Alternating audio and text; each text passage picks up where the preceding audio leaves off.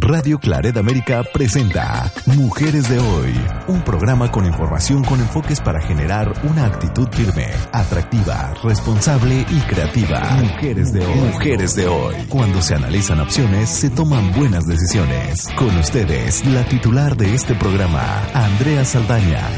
Aquí iniciamos. Hola, ¿qué tal, estimado Radio Escucha? Muchas gracias, gracias eh, por estar con nosotros en un programa más de Mujeres de Hoy. Este programa, su programa, como eh, nos lo cuenta la titular de este programa, Andrea Saldaña, y que hoy, el día de hoy, tenemos un tema muy interesante. Pero antes, por favor, acompáñeme a conectarnos a ese hermoso estado de la República Mexicana, a San Luis Potosí, a darle la más cordial bienvenida a la titular de este programa. Andrea Saldaña. Andrea, ¿cómo se encuentra? Bienvenida. Muchas gracias, Jorge. Muy bien por acá en San Luis Potosí, empezando el mes patrio. Sí, así es, Andrea. Y precisamente, eh, estimado Radio Escucha, hoy precisamente queremos compartir con ustedes algunas remembranzas sobre los niños héroes y las fiestas patrias en México.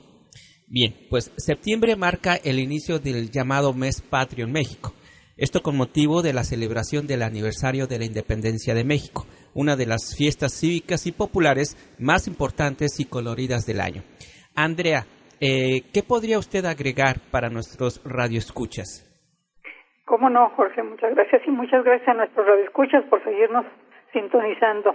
Mire, le podría decir desde los barrios más populares hasta los hoteles más exclusivos de todo el país, todos llevan a cabo este mes las famosas noches mexicanas, amenizadas con música mexicana, algunas mariachis, tequila, platillos de la más variada cocina mexicana y regional y antojitos de los más tradicionales. Ya hasta se me hizo agua la boca, como decimos. Cuando quieran experimentar una auténtica verbena popular mexicana, no se pierdan nuestras fiestas patrias, pero casi estoy segura que nuestros paisanos migrantes allá en Estados Unidos también la celebran. Acá en México durante todo el mes las, las calles lucen llenas de adornos de colores alusivos a la bandera nacional. Este año la Ciudad de México ya luce lista para la celebración de las fiestas patrias y seguramente todos los estados del país también. El mes de septiembre es el mes más patrio. Por eso estar a tono con el ambiente festivo, las autoridades de la Ciudad de México ya colocaron los adornos que ambientarán las fiestas del Zócalo. Miles de luces adornando los principales edificios de la zona centro de la capital mexicana. Los visitantes podrán apreciar las banderas tricolor y las campanas alusivas al grito de Dolores que se realiza el 15 de septiembre. Pero antes, y si yo quisiera centrar el programa en eso, el 13 de septiembre tenemos un evento en el que se recuerda a los niños héroes. Exactamente, hemos escuchado hablar de los héroes de la independencia y también de los niños héroes, como bien lo menciona usted, eh, Andrea. Pero ¿qué nos puede compartir sobre estos niños héroes para el público de, para su público de mujeres de hoy? Gracias para nuestro público de Radio Clareta América. Yo creo que ya saben, pero vamos a recordarles un poquito de historia. En 1846 Estados Unidos le declaró la guerra a México y nos invadió, Jorge. Todo este conflicto fue promocionado por Texas, entonces ya habitada principalmente por ciudadanos estadounidenses. Pero el gobierno mexicano no se quedó callado y respondió la amenaza declarando también la guerra. ¿Puede usted imaginarse? Era ponerse a las patadas con Sansón, como decimos eh, mm, coloquialmente. Así siguió una serie de batallas que llevaron por fin a la defensa del castillo de Chapultepec. Eh, tengo entendido precisamente que es una maravilla arquitectónica de la capital. Eh, entonces, ¿el ejército norteamericano atacó a esos seis niños héroes, eh, Andrea? Fíjese que, de acuerdo con la historia oficial, el 13 de septiembre de 1847, el ejército invasor norteamericano asaltó con 1.200 soldados el castillo de Chapultepec. En ese entonces, ese castillo servía como colegio militar, por eso había cadetes del colegio militar. Y se enfrentaron los soldados y los invasores no solo a seis cadetes, del colegio militar, sino a poco más de 800 soldados mexicanos que fueron apoyados por el batallón activo de San Blas y medio centenar de cadetes del colegio militar que aunque habían recibido la autorización para retirarse, prefirieron quedarse a defender la plaza.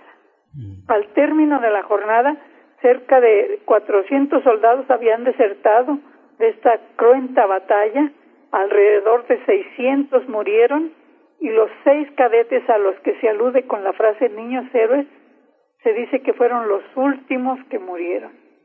Se han realizado llamados y se han escrito investigaciones históricas documentadas para que cada 13 de septiembre, cuando en la ceremonia cívica en honor de estos seis niños héroes, al escuchar el tradicional grito murió por la patria, se piense en todos los caídos y no solo en los últimos seis niños héroes que muchas versiones cambian cambian las situaciones y cuestionan.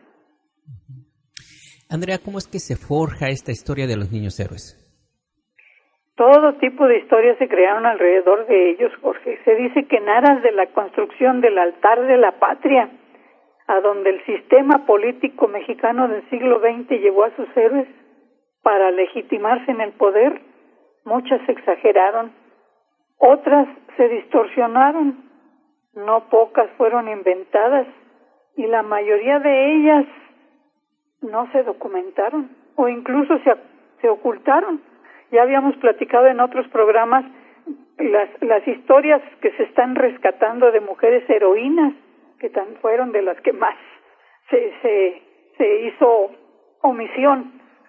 Debería situarse en estos apartados este, esta, esta falta de, de recopilación de las mujeres heroínas, pero volviendo a los niños héroes, el término se convirtió en sinónimo de amor a la patria y pureza cívica y se revistió de romanticismo literario que terminó por enturbiar una reconstrucción más objetiva de este acontecimiento tan tan serio, ¿verdad?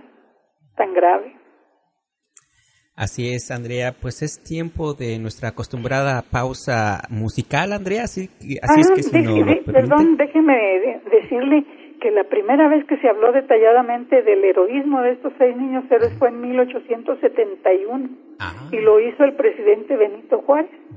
Al parecer quiso conmemorar el asalto, asedio y toma de uno de los bastiones más grandes de la ciudad, el castillo de Chapultepec, y reconocerla como una gesta heroica, supuestamente comandada por seis chamaquitos que los poetas han inmortalizado. ¿Qué le parece si escuchamos uno de esos poemas en el que se evoca con cada nombre no solo a seis niños héroes, sino que ya debemos de evocar a todos los caídos en esa batalla, quienes tenemos un poquito mejor información de la historia, que fue el 13 de septiembre de 1847. Muy bien, Andrea, pues vamos a escucharlo con mucha atención, por favor.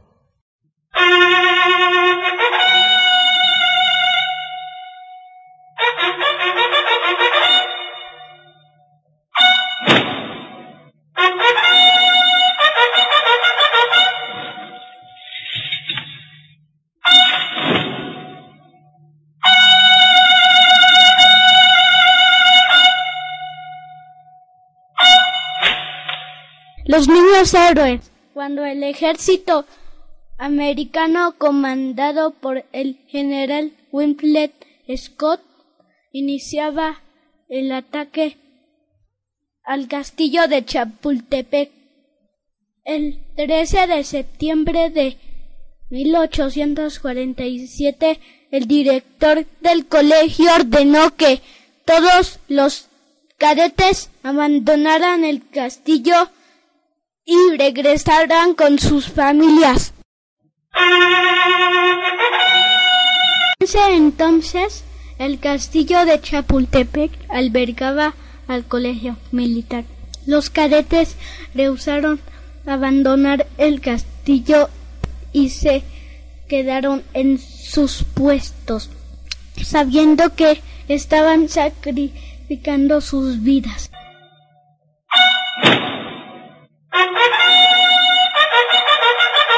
Después de un despiadado bombardeo, los ejércitos americanos comenzaron a escalar hacia el castillo donde encontraron la resistencia heroica del batallón de San Blas. Los defensores no pudieron resistir el ataque y murieron en sus puestos.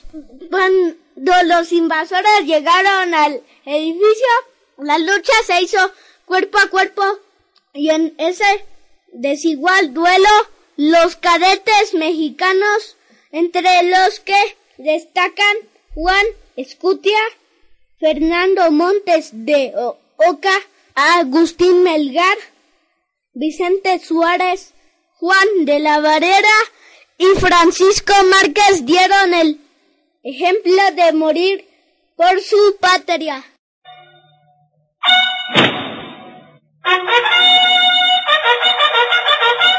El cadete Juan Escutia había ingresado al colegio militar apenas el 9 de septiembre. Desempeñaba el servicio de vigilante del mirador del castillo cuando este fue asaltado. Al ser tomado el castillo, Escutia tomó la bandera nacional para impedir que el enemigo se apoderara de ella. Pero como había sido había sido herido gravemente, se trepó al parapeto y se arrojó al abismo envuelto en su bandera. Quedó muerto cerca del sitio donde se levantó el primer monumento a los niños héroes. La patria lo homenajeó con un monumento construido en su memoria y la de sus cinco compañeros en el monumento a los niños héroes en la Ciudad de México.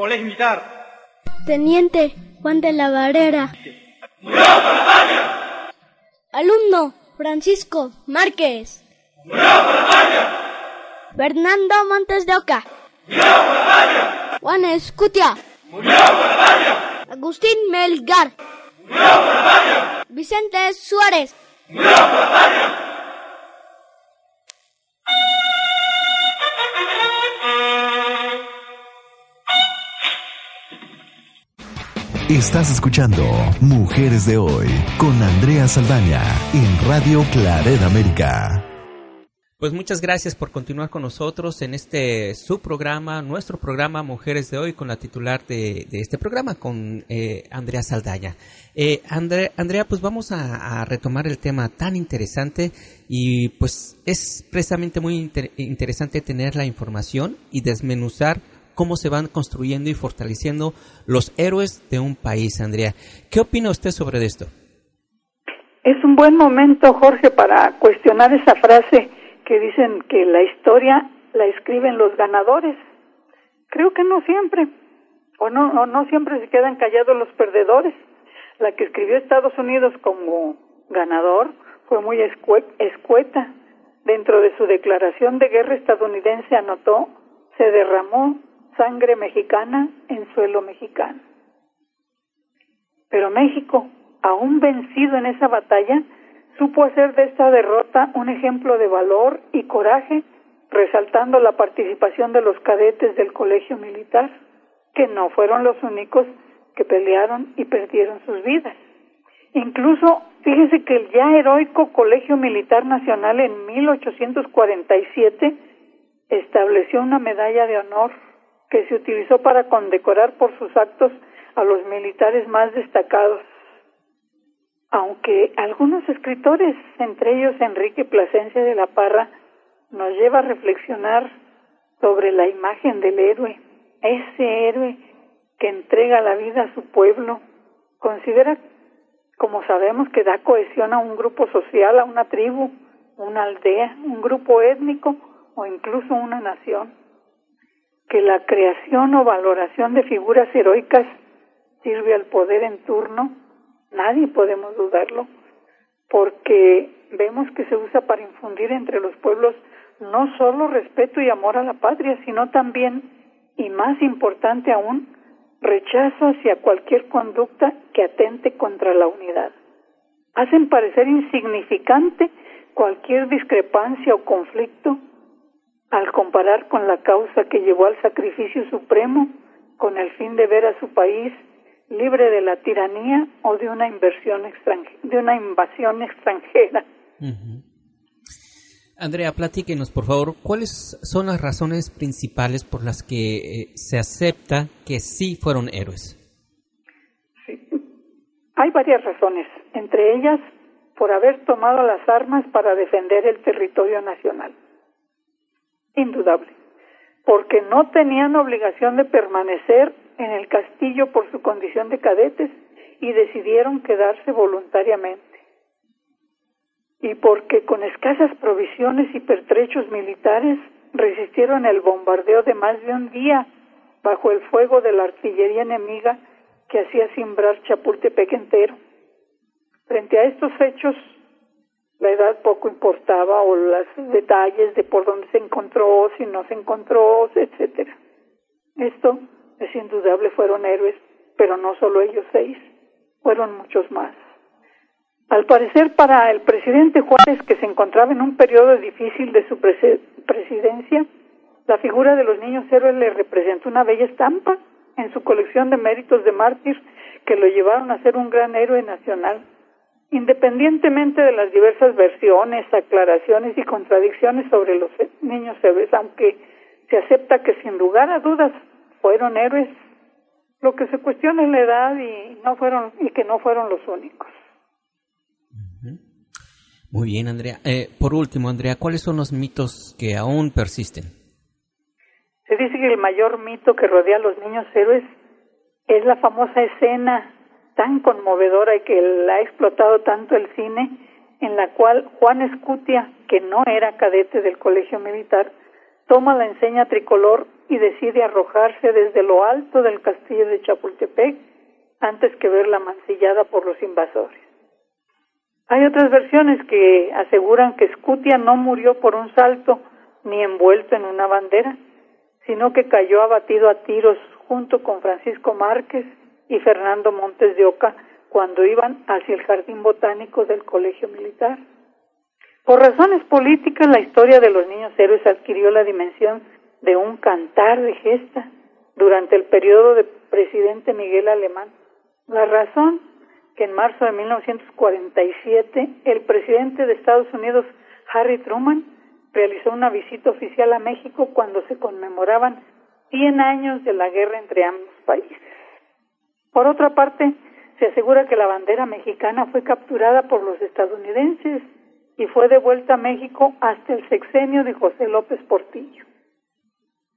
Por mi parte, creo de manera profunda que el, heroísmo se dio en esos niños héroes y en todos los que estaban ahí. Pero también actualmente se ven niños y niñas en todos los países porque diariamente enfrentan flagelos tan mortales como las balas norteamericanas de esa batalla.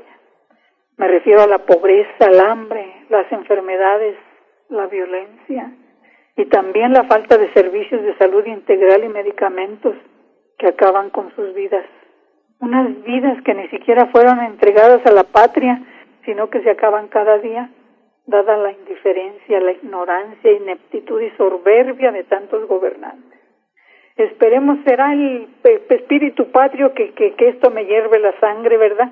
Esperemos que algo haga recapacitar a estos gobernantes, que piensen que el juicio de la historia está reservado para ellos. La frase nadie escapa del pasado nadie escapa del juicio, me parece que podríamos recordárselas Muchas gracias, estimado Jorge, y también para el equipo de Radio Clarita América y para nuestras y nuestros radioescuchas. Mi deseo es que disfruten estas fiestas patrias, que recuerden esas gestas heroicas que se conmemoran en México por motivo de la independencia, pero también de esa guerra donde murieron no seis, sino muchos más niños héroes y muchos más mexicanos que lucharon por defender nuestra patria. Gracias. Gracias a usted. Eh, Andrea, eh, es un programa sin duda alguna para reflexionar. El programa es Niños Héroes, Fiestas Patrias, México. Así es de Muchas gracias, Jorge. Gracias, Andrea. Gracias a usted. Y a usted, estimado Radio Escucha, también muchas gracias por su amable sintonía. Esperamos contar con la misma la, la próxima semana en un programa más de Mujeres de Hoy. Eh, por lo pronto, eh, este servidor le mando un fuerte abrazo. Cuídese mucho. Hasta la próxima. Hasta la próxima, Andrea. Radio Claret América presentó Mujeres de Hoy con Andrea Saldaña. Esperamos que lo haya disfrutado. Sus comentarios son importantes. Contáctenos en radioclaredamerica.com o en mujeresdehoy.mx.